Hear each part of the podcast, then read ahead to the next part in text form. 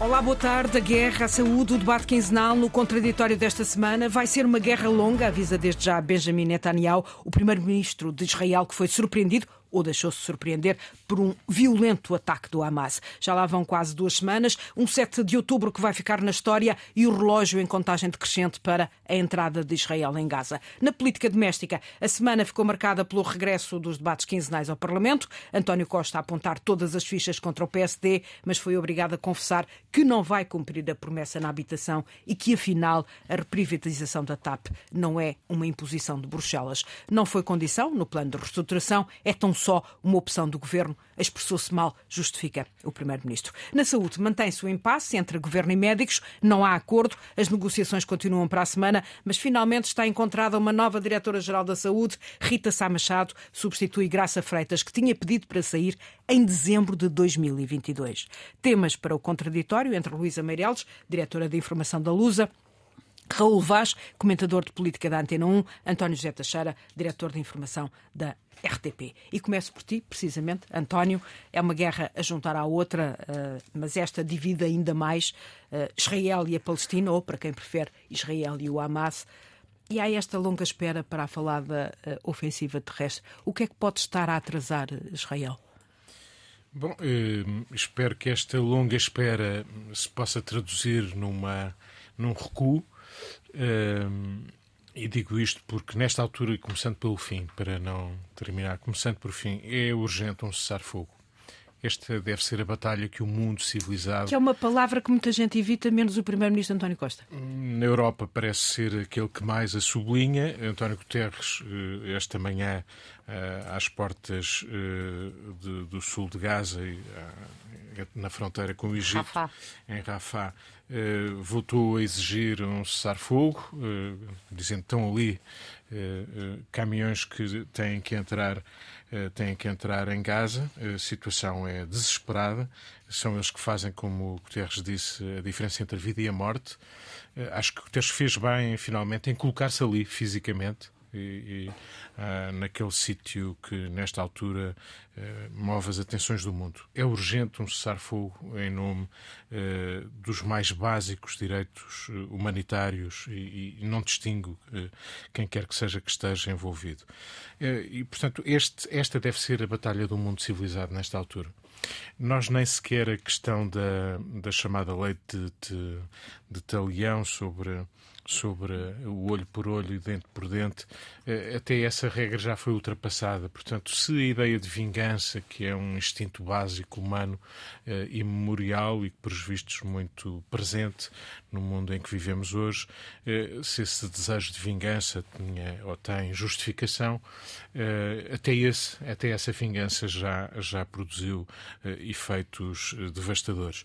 E, portanto, a questão que ele se coloca nesta altura, que devia ser a prioridade para todos. Isto não é uma questão do discurso das pombas e dos inocentes que olham para o mundo como se o mundo não tivesse guerra. O mundo tem sempre guerra, teve sempre guerra e vai continuar a ter guerra.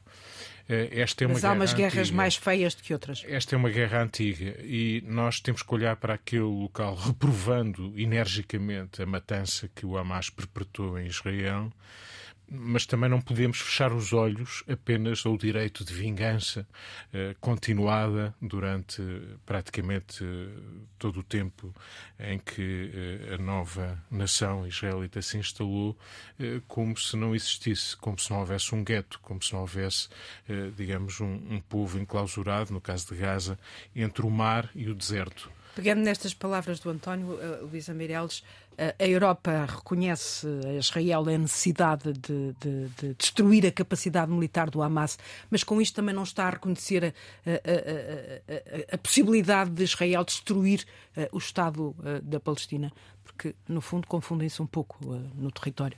Sim, e estão profundamente interligados, não é? Desde o princípio, não é? Desde a tal solução dos dois Estados que foi aceita e agora negada publicamente por Netanyahu, que, que o disse uh, nas televisões, uh, que estava enterrada uh, a hipótese dos dois Estados. a verdade é que as populações palestinianas e israelitas vivem acotinhadas umas e misturadas profundamente pela, naquele território que é mínimo, não é? Que se tiver a 100 km de, de largura é o máximo, quer dizer, é, é o máximo. Um, mas... Eu costumo dar esta imagem, desculpe interromper-te, que é qualquer coisa entre Lisboa e o Guincho e entre a nossa costa e o, e o, e o, mas é diferente. E o, e o Rio Tejo. É não, estou a, sim, claro. a tentar uh, que as pessoas visualizem sim, o que é uma sim, faixa tão, tão pequena e tão com uma densidade de 2 milhões de pessoas. Não. 2 milhões de pessoas, os palestinianos. Os palestinianos, exatamente. De, de, claro. de, de israelitas. E, por outro lado, é tão mais complicada esta, esta questão que nós sabemos que existem, como cidadãos israelitas, 2 milhões de palestinianos ou de árabes palestinianos que são cidadãos. E, portanto, e desses a gente ainda não ouviu falar. Eu imagino que devem andar com a cabeça muito baixa. A gente sabe que quando foi sexta às sexta-feira, os tais dias da raiva que o Hamas propôs, uh, Israel pura e simplesmente fechou as portas das mesquitas, não é? Como prevenção de que pudesse haver ali uh, manifestações mais uh, complexas. É verdade que a Europa não tem.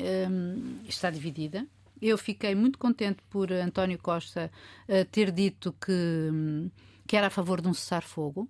Uh, e não é o único na Europa, a Irlanda também reclama o mesmo, uh, entre outros países, mas pronto, eles não estão efetivamente, apesar da Europa ser uh, o maior contribuinte, não é um ator estratégico. E nós temos que agradecer aos Estados Unidos que efetivamente a Biden, que se a situação era de tal ordem que o obrigou a ir numa visita de 24 E aceitar horas. o abraço a Netanyahu. Exatamente, exatamente. Mas há uma coisa que eu queria colocar aqui. Que... Com alguns vexames à mistura. E alguns vexames, porque o hospital, a, a, gente não sabe o que é que aconteceu. Não enfim. ser recebido por quem era pressuposto exatamente. e tinha sido anunciado ser Mas, recebido. enfim, conseguiu pelo menos que houvesse abertura para uh, o corredor humanitário e com a força do, do, do da ONU, acho, espero que sim, embora já atrasos, atrasos. Nós vimos uma fotografia na televisão, olha, não foi uma fotografia, foi através de um drone como, estavam a, como estava a estrada, a entrada de Rafah. Agora, há uma coisa que eu acho que se devia colocar e que é efetivamente. Agora, nós apelamos ao cessar-fogo, nós, que nós queremos que haja paz, que haja fim dos massacres, mas há um problema sério agora da parte palestinianos: é com quem negociar. Ou seja, o Hamas não é o, o, o negociador do outro lado. A autoridade palestiniana está desacreditada. Há muito tempo depois, e eventual, quer dizer, e aqui eventuais líderes que pudessem ser, estão na prisão. Portanto, Mas no fundo isto foi, foi sendo construído por, por Israel, ou seja, esta, esta deslaçar uh, uh, do lado palestiniano e até fomentando uh, o Hamas acabou por os deixar quase sem interlocutores. É quase por Sim, não se pode falar com o Hamas. Não uhum. se pode. Um país livre, com todas as contingências, não pode falar com terroristas. Ponto final, linha abaixo. Porque senão, é evidente, está-se a dar importância a assassinos, que é o que eles são. Uh, dito isto, eu fiquei muito contente, mesmo muito contente, uh, de ver e ouvir o discurso do Presidente dos Estados Unidos ontem na Sala Oval. Uh, eu bem sei que a Câmara dos Representantes está suscetível a um pacote financeiro muito grande, cerca de 6, 6, 60 mil milhões de dólares ou 70. Hum. Mas é muito importante aquilo que Biden disse. Também sei que a campanha eleitoral nos Estados Unidos está on the road e, portanto, hum. Biden está a aproveitar, e bem, na minha opinião, tirar Trump dessa possibilidade. Sabendo que, os, eh, que há um forte apoio dos judeus ou da comunidade judaica Sim. Eh, nos republicanos. Sim, claro, claro, claro, exatamente. E portanto é a hora, é a hora, uh, ou é uma das horas. E Biden diz uma coisa muito importante ao mundo: nós temos que escolher. E escolher não quer dizer escolher só Israel ou escolher só a Palestina. É preciso escolher aquilo que é melhor para o mundo. Eu não tenho nenhuma dúvida, nenhuma dúvida, eu, de que o mundo que os Estados Unidos e que a Europa e que as democracias liberais, mesmo estando em crise, nos oferecem é muito melhor do que as trevas. E nas trevas, uh, Biden disse quem é quem que são os responsáveis pelas trevas. Não é só, aliás, ele não esquece a Ucrânia, ele não esquece Putin. Putin é, um, é uma besta. Aliás, nos últimos dias temos visto Putin a dizer cuidado com as criancinhas, cuidado com os civis. Isto é de, um, de, uma, de uma falta de. A raça humana, de facto, raramente presta. E Putin não presta, não presta, é do pior. A Coreia do Norte, a Coreia do e o Irão que obviamente esse é o mundo das trevas. Eu bem sei que obviamente o Bibi tem feito só as neiras nos últimos anos, é verdade. Uh, tem dado, uh, quem conhece Israel sabe, sabe bem o que isto significa, tem dado espaço uh, aos ultra-religiosos, que obviamente também são pessoas das trevas, Também existe trevas em Israel e são eles que representam essas trevas. Agora nós temos que escolher. E escolher não quer dizer a preto e branco. Uh, também, também comungo da, da posição do nosso Primeiro-Ministro. António Costa sabe sabe não vai haver um cessar-fogo nos próximos tempos, era bom que houvesse, mas não, não se inibe de expressar a sua opinião. E isso é importante, ou seja, estar com a Europa não quer dizer que estejamos sempre tudo com a Europa. Estar com Israel não quer dizer que estejamos sempre com Israel. Estar com a Palestina não quer dizer que estejamos sempre com a Palestina em tudo bem entendido. E isso é a nossa, é a nossa, é a nossa escolha hoje. E é isso, e é isso Raul, desculpa interromper, uh, António, uh, é isso que no fundo divide meio mundo e, meias comunidades, partidos, a Igreja Católica. Sim, daí, daí a eh, necessidade de ter outro cuidado uhum. na gestão desta, desta questão. E é verdade que se foi dizendo que os dois Estados eh, têm que ser eh, tidos em conta, eh, coisa que nunca foram, as resoluções da ONU nunca foram respeitadas por Israel. Biden e... deixou também isso bem claro nesta viagem. Em relação às resoluções da ONU, não. Sim, pois. Biden tem, um, tem, tem vários problemas. Eleições no horizonte, a sua próprio, o seu próprio partido que começa a dar mostras eh, a congressistas preocupados com cessar-fogo, portanto, o Partido Democrata também convive mal com esta, esta situação e, sobretudo, vale a pena dizer que a superpotência está sem um governo. O Paul Krugman dizia temos uma superpotência sem um governo funcional. Esta comunicação uh, ao Congresso uh, tem, antes de mais, um desafio que é interno aos Estados Unidos. E que a é, comunicação aos americanos. Aos, aos e aos americanos, que é, é preciso encontrar uma solução para a Câmara dos Representantes, porque neste momento não há possibilidade de aprovar nenhuma ajuda à Ucrânia nem nenhuma ajuda a Israel. Eh, e não há governo. É tão simples como isto. E, portanto, os Estados Unidos demonstram ao mesmo tempo têm uma força estratégica militar e a demonstraram, isso está ao alcance da presidência, mas tem uma debilidade enorme depois interna. E depois convém lembrar que nos republicanos há um senhor antecessor, que se chama Trump, eh, que semeou boa parte dos problemas que existem no Médio Oriente hoje. Eh, as aproximações espúrias, eh, não por bons motivos, entre a Arábia Saudita e Israel, os negócios que se fizeram, as embaixadas para Jerusalém, tudo isso são obra, obra de, do mesmo senhor, o mesmo senhor que teve as alianças com Putin, convém lembrá-lo já, eh, que agora até aparece como uma pomba, dizer que há sacrifícios humanos eh, ali na, na, eh, entre Israel e, e, o Hamas.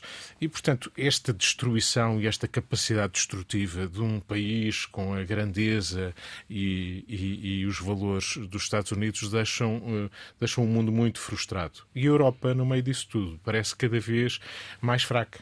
Ou seja, a Europa tem, em relação a esta questão, também um grande problema. As comunidades eh, árabes, muçulmanas, em países como eh, a Alemanha, a França, eh, os Países Baixos, o Reino Unido, o Reino Unido embora Europa, não está na Europa, Europa é? mas é o Reino Unido, a situação é explosiva. A Europa não, nem sequer tem a clareza ou a lucidez de perceber que este também é um problema seu e que não basta descansar nos, nas dezenas de milhões de euros que coloca na Palestina ou ou nos, naqueles que precisam de ajuda.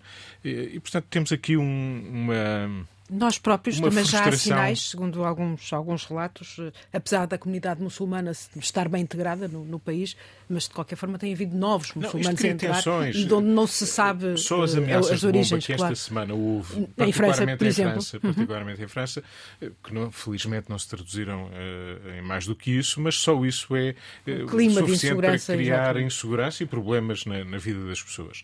E, portanto, era bom que os dirigentes europeus pensassem, antes de falar naquilo aquilo que estão a dizer, eh, aquilo que vimos por parte da Presidente da Comissão Europeia eh, no momento inicial, até afinarem um discurso minimamente coerente, demonstra a precipitação, a dificuldade política que a Europa tem em assumir-se como ator internacional.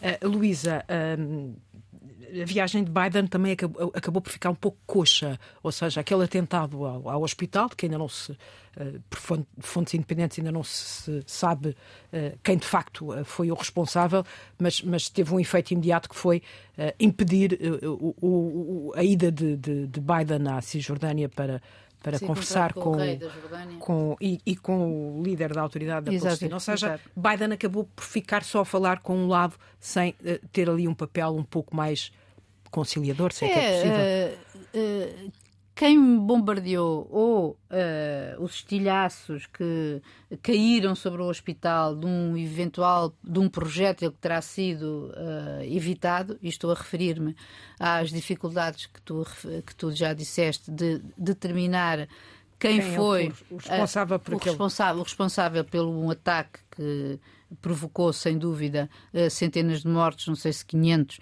mas enfim, nós já sabemos que a desinformação campeia de uma maneira brutal uh, e por isso não, não sei, eu, uh, em relação a se foram uh, os, os, árabes acusarem imediatamente Israel, mas evidentemente que Israel pôs depois em linha, digamos assim, ou no ar um, as tais escutas de dois homens da Jihad. Bom, não, não sei se, se, as coisas são assim ou se não são. Sei que depois os, os, os outros técnicos no New York Times e o Guardian ouvi que era um projétil que tinha sido apanhado a meio, que tinha sido, vinha de um cemitério ao lado, mas, eh, bem, olha, não sei, mas eh, outros dizem que é impossível aquela trajetória.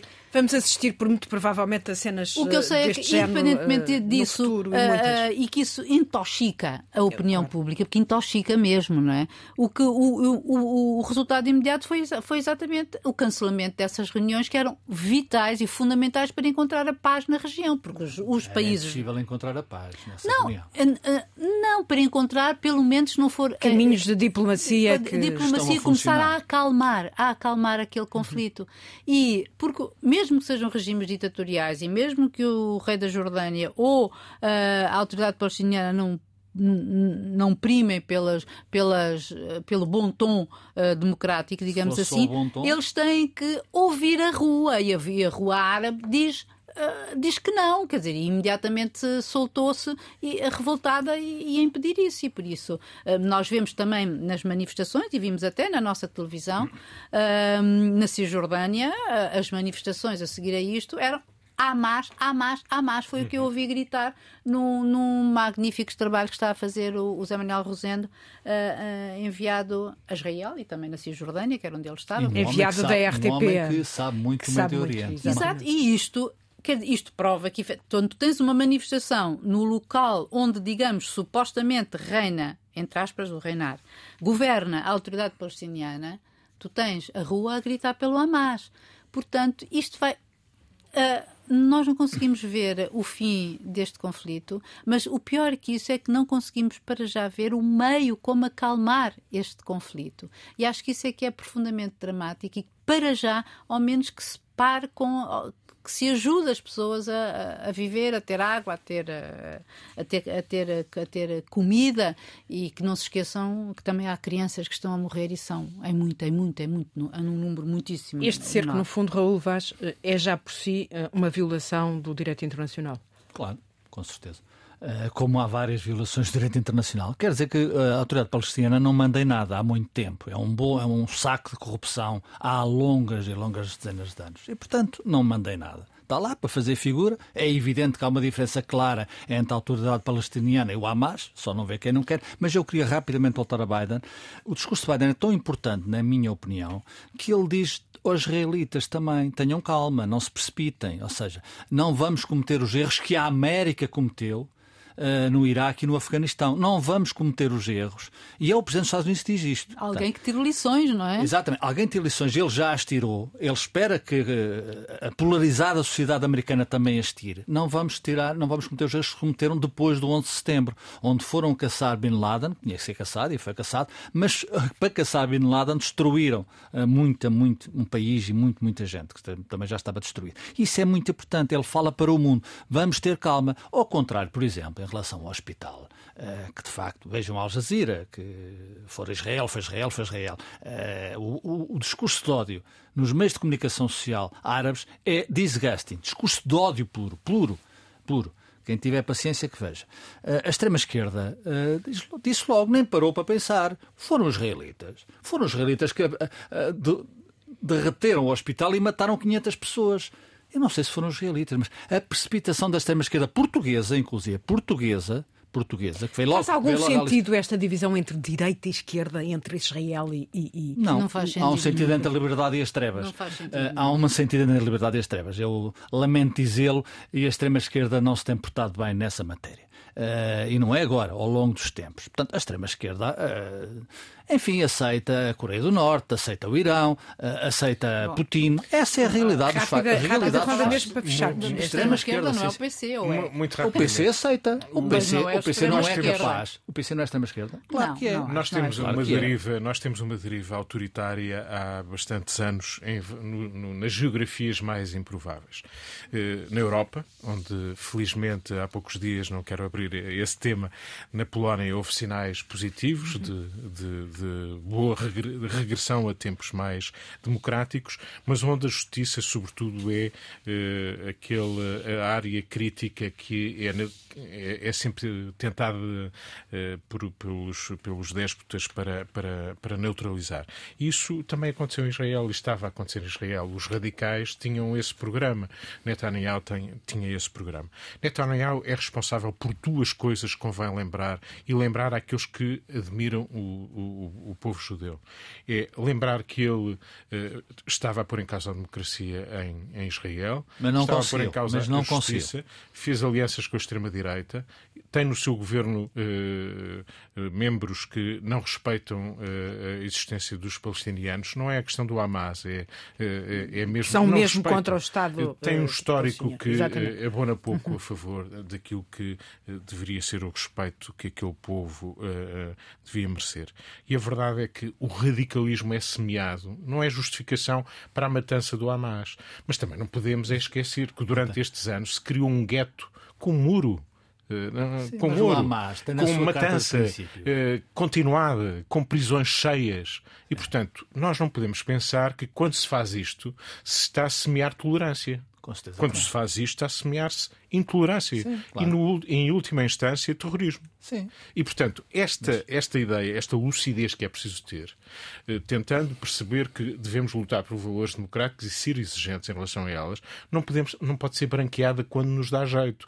Ou só porque Israel era de facto uma democracia, ou ainda é uma, é uma democracia, mas que estes sinais todos de, de respeito pelos direitos humanos, de, de respeito pela lei internacional, não pode ficar em claro e ser esquecida e, e, e branqueada. Mas, que teve uma consequência importante, o que o, que o António está a dizer em relação à política do Netanyahu, que é o facto de ter descurado a verdadeira segurança de Israel, porque é isso que aqueles desgraçados israelitas uh, que foram massacrados, os sobreviventes, acusam, uh, acusam Esta então, são palavras que, que, eu não disse. Trump é responsável por ter ah, permitido que o seu bem. Putin envenenasse as eleições ah, isso americanas. Está bem, isso está bem. É tolerou isso. Exatamente. E essa parte não é indiferente do Pois não, tudo tens toda a razão. Aliás, na semana passada eu disse que há um terrorista à solta, que é Elon Musk, e vejam que ele está, já está, não aceita as regras do, da, da, civilização europeia e já quer tirar o X ou o Y, ou essa porcaria que anda para aí do, do, do, do espectro do, do território europeu. Isso, isso sim, tem que ser combatido todos os dias. Contraditório a segunda parte, contraditório de uh, António José Teixeira, Luísa Meireles e Raul Vaz. Uh, continuo a começar por ti, uh, António José Teixeira. Três anos depois tivemos o regresso dos debates quinzenais com o Primeiro-Ministro no Parlamento e António Costa a garantir ter uma só cara e a recusar ter três mãos. Foi uma espécie de ensaio uh, este debate para o, o outro debate que vem a seguir, que é o do Orçamento de Estado, não? Sim, antes de mais, saúdem-se os debates quinzenais, o seu regresso. Acho que é bom para para o espaço público e para o questionamento do governo, embora, obviamente, seja um palco eh, privilegiado para o governo também brilhar e, portanto, só por eh, incapacidade ou por eh, alguma infelicidade o governo não tem ali um palco favorável. Em qualquer caso, é uma oportunidade de questionamento do Primeiro-Ministro e também das oposições mostrarem o que vale. Por enquanto, o Primeiro-Ministro tem chegado, digamos, para, para, para as necessidades que, e não é este debate que o enfraqueceu. Não sei se o beneficiou para fazer o meu balanço. Uh, obviamente que fica bem sempre reconhecer erros, isso deve ser também louvado, não é necessariamente negativo. Quando se diz expressei-me mal, quando disse que eu, uh, o plano de reestruturação da TAP obrigava à privatização, fica-lhe bem a minha culpa e o reconhecimento de que errou e que. Mas no fundo, parece Santos tinha ter, assinalado... ter feito esse meia-culpa porque Pedro Nuno Santos uh, veio obrigado, a, a público dizer que não era assim. obrigou a fazer, uhum, porque uhum. um dos dois estaria, estaria, a mentir ou não, não estaria, estaria, a falar, a falar a verdade, pelo menos. E, e, portanto, o Primeiro-Ministro teve, sentiu a necessidade de clarificar que não era obrigação, é uma opção do Governo, deve ser assumida, eh, como diria outro, com frontalidade. E, e, acho que as mudanças de posição que no dossiê TAP aconteceram e também as ausências de posição de quem teve responsabilidades passadas eh, também aconselham a que se diga ao país com clareza qual, o que é que se quer fazer ou porque é que se mudou de opinião não tem drama, só não muda de opinião, como gostamos de dizer, aqueles que não são inteligentes. E, portanto, por um lado isso, por outro, o outro facto que assinalaste eh, e que teve a ver eh, com a questão da habitação, eh, em que o Primeiro-Ministro, que tinha feito da construção de 20, 26, 26 mil casas mil. até ao 25 de abril de 2024, reconheceu que essa bandeira não a vai hastear e, portanto, que o Governo não foi capaz de chegar a essa meta. Este é o problema que eu julgo que o debate quinzenal traduz e o orçamento também, se quiseres. Isto é, nós estamos num momento em que temos um orçamento uh, prudente, temos um orçamento que já foi elogiado pelo Presidente da República mais do que uma vez e, portanto, quando se diz que a relação acabou, uh, obviamente que a relação não é a mesma desde uh, o caso Galamba. o caso Galamba, eh, mas, em qualquer caso, o Presidente da República tem tido o bom senso e a lucidez de, nos momentos importantes em que é preciso eh, fazer esta fronteira, de ter percebido que eh, este orçamento é um orçamento que, face à incerteza do mundo, nos deixa aqui uma almofada. E, de facto, o problema das oposições, ou o problema do PSD, que não soube ter posição sequer sobre este orçamento, e isso diz tudo a única questão que não resta soube ter oposição ou de facto eh, é difícil criticar este orçamento? É difícil criticar este orçamento, mas, por exemplo, Luís Montenegro podia ter reclamado os louros, dizer fui eu que andei a levantar a bandeira da redução do IRS. Uh, porque não? Aliás, podia fazê-lo. Ou podia. De... Mas fez foi tarde. O PSD fez foi tarde. Esse devia ter sido o primeiro discurso o do primeiro PSD discurso do PSD em relação ao orçamento. E, e, depois, obviamente, ser mais exigente aqui e ali em relação a determinadas matérias. Não vimos uma posição minimamente articulada e isso, enfim, ainda se dirá que se está a tempo, mas eu julgo que já, já se perdeu o tempo. Uh, e, portanto, num orçamento que é prudente, que tem eh, melhorias em relação aos impostos e em relação às prestações sociais.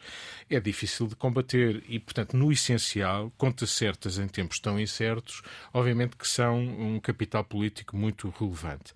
Eh, isso não quer dizer que, em relação a matérias igualmente relevantes e que devem ser compatíveis com contas certas. Chamem-se habitação, chamem-se transportes, chamem-se eh, Serviço Nacional de Saúde ou a saúde em geral, eh, que o Governo até agora ainda não tenha sido capaz de estar à altura das necessidades.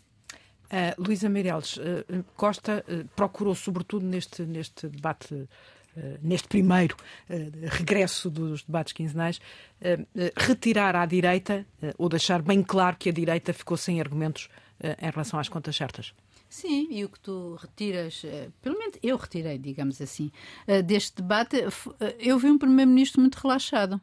muito, não o vi nervoso, como ele já esteve e como já assistimos. No... Há quem diga que ele gaguejou demasiadas vezes. Uh, pois, ele gaguejou a propósito da tapa. Mas Ficou sal... é tranquilo. Mas sim, sim tranquilo. tranquilo. Não, não está uh, nervoso nem, nem a responder impetuosamente. É um bom sinal. É, um bom sinal. Eu, é, exatamente. E portanto, eu acho que quando o, o Primeiro-Ministro ou quem nos governa uh, está tranquilo em relação às coisas, acho que governa melhor, não é? Do que quando está nervoso. Transmite assim. mais confiança, isso é importante. Mas o que eu achei, obviamente, que o, o o gaguejo, digamos assim, uh, foi em relação à TAP, muito bem. Uh, ele, ele repôs uh, aquilo que ele achava que tinha dito errado, portanto, não era, é, não era verdade aquilo que ele tinha dito, portanto, repôs. mas a verdade é que, finalmente, eu acho que António Costa, nós já todos percebemos que em relação à TAP mudou de opinião. E ele podia dizer simplesmente, sim, dizia que o choque da, com a realidade de enfrentar a TAP causa moças e, portanto, eh, é, é, é, faz sentido que, que uma pessoa mude de opinião em relação a isto. Mas pronto, aquilo passou-se e acho que até decorreu bem para ele e acho que a oposição, efetivamente, um, eh, centrar-se em relação neste. Eh, é, é centrar-se neste na oposição a este debate no IUC sobre do, em relação aos impostos. Que não deixa de ser um elefante na sala para o Partido Socialista. Aliás, já há quem queira uh, é coisa... alterações Sim, dentro do PS. Sim, está bem, mas eu acho que isso é até normal uhum. dentro do PS. Nunca as pessoas nunca são, nunca, nunca, a menos que haja obrigatoriedade de voto, eles votam, mas com a corda na garganta. Mas acho que isso não acho isso relevante porque eh, quer dizer, francamente, acho difícil argumentar que hum, os tais 25 euros a mais por ano uh, para os detentores de um carro com, anterior a 2007, não, não posso crer que isso seja a principal crítica a este, a, este orçamento. Porque, eh, como a ele dizia, ai, é contra os desfavorecidos e tal.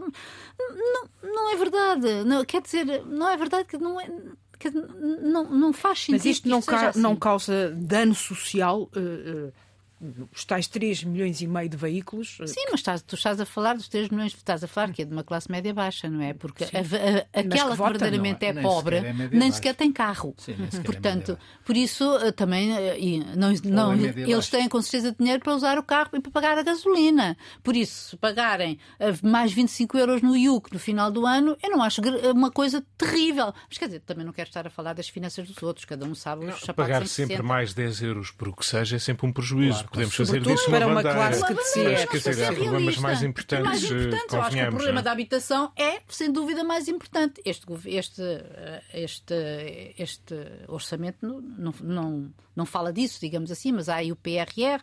Bom, eu acho, em relação a este debate, que é a questão que tu perguntaste originariamente, acho que estou como o António, ainda bem que eles regressaram, agora vamos ter interrupção para o, o orçamento, uh, tudo bem, mas acho que uh, acho muito bem que, que, eles, que eles regressem, que haja uh, sindicância e o escrutínio e, e também fiquei contente de ver um primeiro-ministro mais relaxado, mais, mais tranquilo, no sentido de que, ponto, a não, a não, a não explodir a cada a cada contrariedade, digamos Teve assim. Teve razões, Raul Vaz, António Costa, para se apresentar bem disposto, uh, claro. ou pelo menos distendido, como claro, diz a. Só não vê quem não quer. Hum. Uh, Deixa-me dizer que eu, para quem ainda não tinha percebido, uh, percebeu-se porque é que o Rui Rio não queria debates quinzenais. Percebeu-se claramente. Portanto, eu até acho que, sendo Rui Rio quem é, até provavelmente foi uma boa ideia do Rui Rio, dentro das poucas ideias que teve. Ou seja, tinha medo de António Costa e também se percebe, queria ser a muleta de António Costa, isso já estamos a falar de outros 500, mas percebeu-se lindamente isso. O Primeiro-Ministro está bem, o Primeiro-Ministro está bem e recomenda-se. Uh, aliás, uh, como António Costa disse, e como já agora eu modestamente disse em relação ao mundo, é preciso fazer escolhas. É preciso fazer escolhas. E quando António Costa defende o IUC, aliás, repara, uh, problema do PSD. Assinale-se que temos o Raul Vaz a elogiar António Costa. Muitas vezes. Tu é que estás desatenta. Sim. Muitas é vezes. Tu é que estás desatenta. Não, não. Muitas vezes. E critico quando acho que devo criticar. E sou veemente às vezes no elogio, mas também sou veemente na crítica. Uhum. Mas repara, o problema deste, deste orçamento começou com o IRS. A bandeira do PSD era o IRS. Até fizeram um plano que era um milhão e mil e duzentos mil, mil milhões. Né? Certo. Exatamente. Uh, o problema do PSD acaba por ser o IUC que se estende, aliás, ao Partido Socialista. Eu percebo o que é uma medida que pode ser considerada injusta. É uma medida até algo pateta, disse Luís Conraria. Mas quer dizer, eh, até é preciso escolher. E o António Costa mesmo disse: o que é que vocês querem? Nem toda a gente é igual, bem entendido. 824 euros no IRS, só 25 euros no IUC. Quer dizer, há muitos portugueses que infelizmente não sabem o que é o IUC. É como o crescimento económico também, nem sabem o que é isso. E, portanto, vamos... único de circulação automóvel. Sim, sim, eu sei. Agora, não, estou a traduzir repara, para quem está O PSD acaba com, com, o fantasma na sala da, da direita e também do PS, disseste bem, é o IUC. Uh, porquê? Porque a direita e, os, e a extrema-direita ficou sem discurso. A extrema-esquerda também. António Costa entalou os dois lados. Mas uh, António Costa uh, uh, apresentou-se um pouco mais poupado e contido sim, perante a esquerda. Porque, certo, sim, mas poupou a esquerda. Está tranquilo e fez bem. Mas, já as sondagens ajudam, sim, tudo a fraqueza ajuda. da oposição e, também. E, apesar de tudo, apesar das guerras, apesar de tudo, este orçamento é um orçamento que revela que há dinheiro nos cofres. E deixa-me dizer uma coisa: eu acho muito bem que António Costa tenha reconhecido, nem sempre o faz, erros. as 26 mil casas que obviamente não vão ser construídas e foram prometidas acho que em 2015 ou 2016. Nesse aspecto, achas que o eleitorado uh, uh, aceita esse, essa não, Tem que aceitar, uhum. aceitar a realidade. Só a verdade é revolucionária, como diz o outro. E, portanto, até o erro na narrativa da TAP também é perfeitamente aceitável. O mundo muda. Agora, é importante, é importante em cada momento, e sobretudo nos momentos essenciais da construção de uma sociedade, uh, fazer escolhas. Isso é o que António Costa propôs aos portugueses. Um dos temas deste debate foi precisamente a saúde. Foram, foi onde António Costa ouviu mais críticas e, onde, eh, e de onde não saiu, porque, entretanto, a reunião entre governo e médicos eh, não há acordo ainda. Há uma nova reunião marcada para dia 27. Uhum. Mantém-se a exigência das 35 horas e o aumento do salário base. Já temos estatutos da direção executiva do SNS, finalmente, finalmente mas há quem diga que é uma, uma espécie de uh, copy-paste uh, do, do Ministério da Saúde. Temos também, finalmente, uma nova uh, Diretora-Geral de Saúde. Uh, mas o governo está aparentemente a, a patinar um aqui. Dos Exatamente. em que o orçamento está bem, uhum. as contas uh, também estão bem, mas a saúde não está bem. É um dos, uh, tal como a habitação ou alguns outros setores da vida portuguesa, mas uh, sobretudo a saúde, que não deve ser confundida já agora, parênteses, com o problema dos médicos, que é central mas o problema da saúde é mais vasto do que as carreiras médicas, sendo que elas, obviamente, interferem e muito eh, nos cuidados de saúde, na prestação de cuidados de saúde. Dou-vos um minuto para este eh, tema. Muito, muito rapidamente, eu julgo que estamos perante eh, questões que não são apenas remuneratórias, também são, mas também são questões, sobretudo, e eh, António Costa no debate voltou a repetir eh, os números, corrigiu-os, falou de muitos milhares de consultas e de médicos e, de e tudo isso é verdade. O problema é que isso não chega. Este não é um problema apenas de acrescentar dinheiro, porque os orçamentos têm acrescentado dinheiro à saúde e ela não está a funcionar melhor. Portanto, há um problema, já toda a gente o disse, não é nenhuma novidade, há um problema de organização. Demoraram um ano para para e esta direção executiva vai fazer a diferença? direção executiva. Há alguns sinais positivos, mas acho que são curtos e, portanto, o que eu julgo que é preciso aqui fazer é, é por um lado, perceber que se desorganizou o Serviço Nacional de Saúde.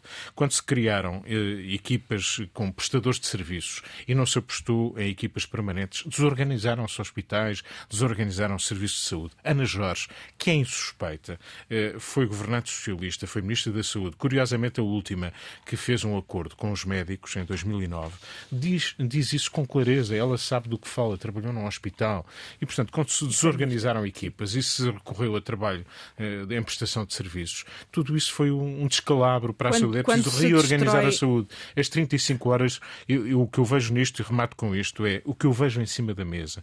35 horas, com mais ou menos horas extraordinárias, eh, com mais recrutamentos, eu não sei se esta equação é concretizável.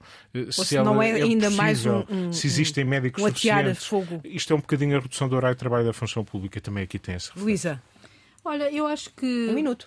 Sim, e acho que, enfim, sejamos rápidos, que é. Acho que está a começar a ver a luz no fim do túnel em relação a isto. Eu acho que a reforma do SNS que foi anunciada e que se concretiza no primeiro passo nos estatutos do, da Comissão Executiva, lá do, da direção, uh, vai demorar muito tempo a ser implantada porque vai uh, quebrar, vai encontrar muitas resistências na administração da saúde na administração pública. Mas, em relação aos sindicatos, o facto de não haver uma recusa completa para, uh, uh, em, em, nas negociações com o governo, e vamos ter uma contraproposta da. Perspectiva-se perspectiva um acordo. E que tem a ver com as 35 horas e com o aumento de, da remuneração base, eu estava a ver que de, se um médico que, que opta pelo regime de dedicação plena pode, um especialista no início de carreira, pode ter um rendimento bruto a partir dos 4.380 euros e um médico de topo 7.300, a ganhar mais que um Primeiro-Ministro e que o Presidente da República. Mas o problema é que o Primeiro-Ministro ganha mal. Agora, exato, mas eu digo é que, e, e Pizarro quando saiu, enfim, otimista, disse uma coisa que é, é, é, de facto o retrato da nossa, da nossa urgência em relação ao CSNS, da urgência de reforma, é que não podemos prescindir das horas dos médicos no SNS. Portanto, vamos ter sempre este problema. Raul Vaz. Pois vamos, pois vamos. E Manuel Pizarro é responsável por isto. Uh, provavelmente está a pensar, tem a cabeça no Porto, na Câmara Municipal do Porto, uh, e tem esse direito. Agora, Manuel Pizarro desprezou o diálogo com os médicos durante o verão. Eh, porque pensou que despejar dinheiro em cima dos médicos resolveu o problema. O problema não é só dinheiro. O problema é uma vida diferente que os médicos querem ter. Já o disse aqui e repito. A nova classe de médicos, a nova, os novos. Sim, nova geração. As novas gerações que estão, não é só nos médicos, querem tempo livre. É querem, querem, querem confrontar-se com uma vida que não é só trabalho. E, e, qualquer país tem que perceber isso. Qualquer país livre, como Portugal, tem que perceber isso. Portanto, há um erro claro de Manuel é Pizarro que não passou para patavina aos médicos e depois vem, saiu da bolha, não é? Eh, e, e vem ao tio ao tio a dizer mas como é, que é, como é que os médicos recusam este aumento de dinheiro significativo? Não é um bom Ministro da Saúde e estamos a pagar por isso. E eu desconfio que vamos voltar muitas mais vezes a este tema da saúde. Hum, já estamos mesmo na reta final. António José Teixeira, o que é que fica por eh, dizer? É apenas uma sugestão de um filme que já tive a oportunidade de ver e que, nos tempos que correm, com o um mundo muito incendiado, é, é sempre bom eh, ver o fresco que Martin Scorsese foi fazer eh, e filmou exatamente na mesma zona em que estes acontecimentos ocorreram, que a base de partida é real, depois traduzida num livro publicado em 2017 chamado Assassinos da Lua das Flores, a matança dos índios Osage e o nascimento do FUI são duas coisas em paralelo. A primeira vez que digamos, o FII faz uma grande investigação uh, a propósito da, da, matança de índios que tinha por base a exploração de petróleo que tinha florescido em terras índias e de que eles beneficiaram e, portanto, viveram bem durante esse tempo, mas também a partir daí começaram a ser alvo de corrupção, assassínio, manipulação, etc. E estás naquela faixa dos que gostaram do filme? Gostei do filme. Luísa Meirelles. Olha, eu ando espantada. Eu queria falar de Manuel Pinho, porque eu ando espantada, ou venho de espanto em espanto em relação à desfaçatez deste homem. Porque ele uh, diz na cara das pessoas que, uh, que ele, a tal Fundação Tartaruga que ele, ele criou. É um bom nome. É verdade, é verdade, é bom nome. Criou para ocultar o património antes de ir para o governo. Depois disse que o, o Salgado está muito, está muito zangado com ele porque tinha-lhe prometido a reforma aos 55 e 16 milhões de, de que lhe devia pagar de salário pensionável e afinal só teve 7. Depois diz que, disse que não foi para o, o Ricardo Salgado o incentivou a não ir para o governo, but Uh, agora, nas declarações de hoje do Ricciardi, diz exatamente o contrário, que o Ricardo Salgado lhe confidenciou a ele, Ricciardi, que uh, pediu a Sócrates uh, para. influenciou Sócrates para contratar Manuel Pinho para o governo. E no meio disto tudo ainda faz aquela declaração inarrável à porta do tribunal a propósito da mulher ser acusada também, dizendo que há uma mentalidade que as mulheres têm que subir em Portugal, que as mulheres só podem subir por maneira de modo horizontal e que a mulher dele era vítima disso mesmo. Eu, eu, eu, não, eu, olha, eu não acreditava no que estava a ouvir. Eu, o homem está louco ou, ou não percebo qual é a estratégia de defesa. Pronto. Raul Vaz. É triste. Uh, também é muito triste, é triste. Mas também é muito triste aquilo que nos diz, não é novidade, a manchete Expresso de hoje, uh, os sem-abrigo em 4 anos cresceram 78%, há mais de 10 mil, basta ir a Arroios, a questão das 13 tendas. Foi uma bandeira de Marcel e o Presidente até Marcel, já reconhece que, Marcel, que, está perdida. Eu ia, eu ia, passar por aí, aliás há hoje um podcast do Paulo Baldaia em que Marcel fala, uh, em que se diz realista, porque o país é pobre, etc, etc. Eu o que eu acho é que não se pode desistir. Não se pode desistir. Uh, espero que o Presidente da República, o Governo, todos nós somos convocados para isso, cada um com as suas ferramentas. Enquanto houver estrada para andar, eu ontem fui ouvir uh, o Jorge Palma no Tivoli. Uhum. enquanto houver estrada para andar, Uh, a gente vai continuar, não é possível desistir. E há uma música que António Costa também gosta muito. Gosta, gosta. O contraditório de Raul Vaz, de Luísa Meireles e de António José Teixeira. Regressamos na próxima semana. O podcast fica em todas as plataformas.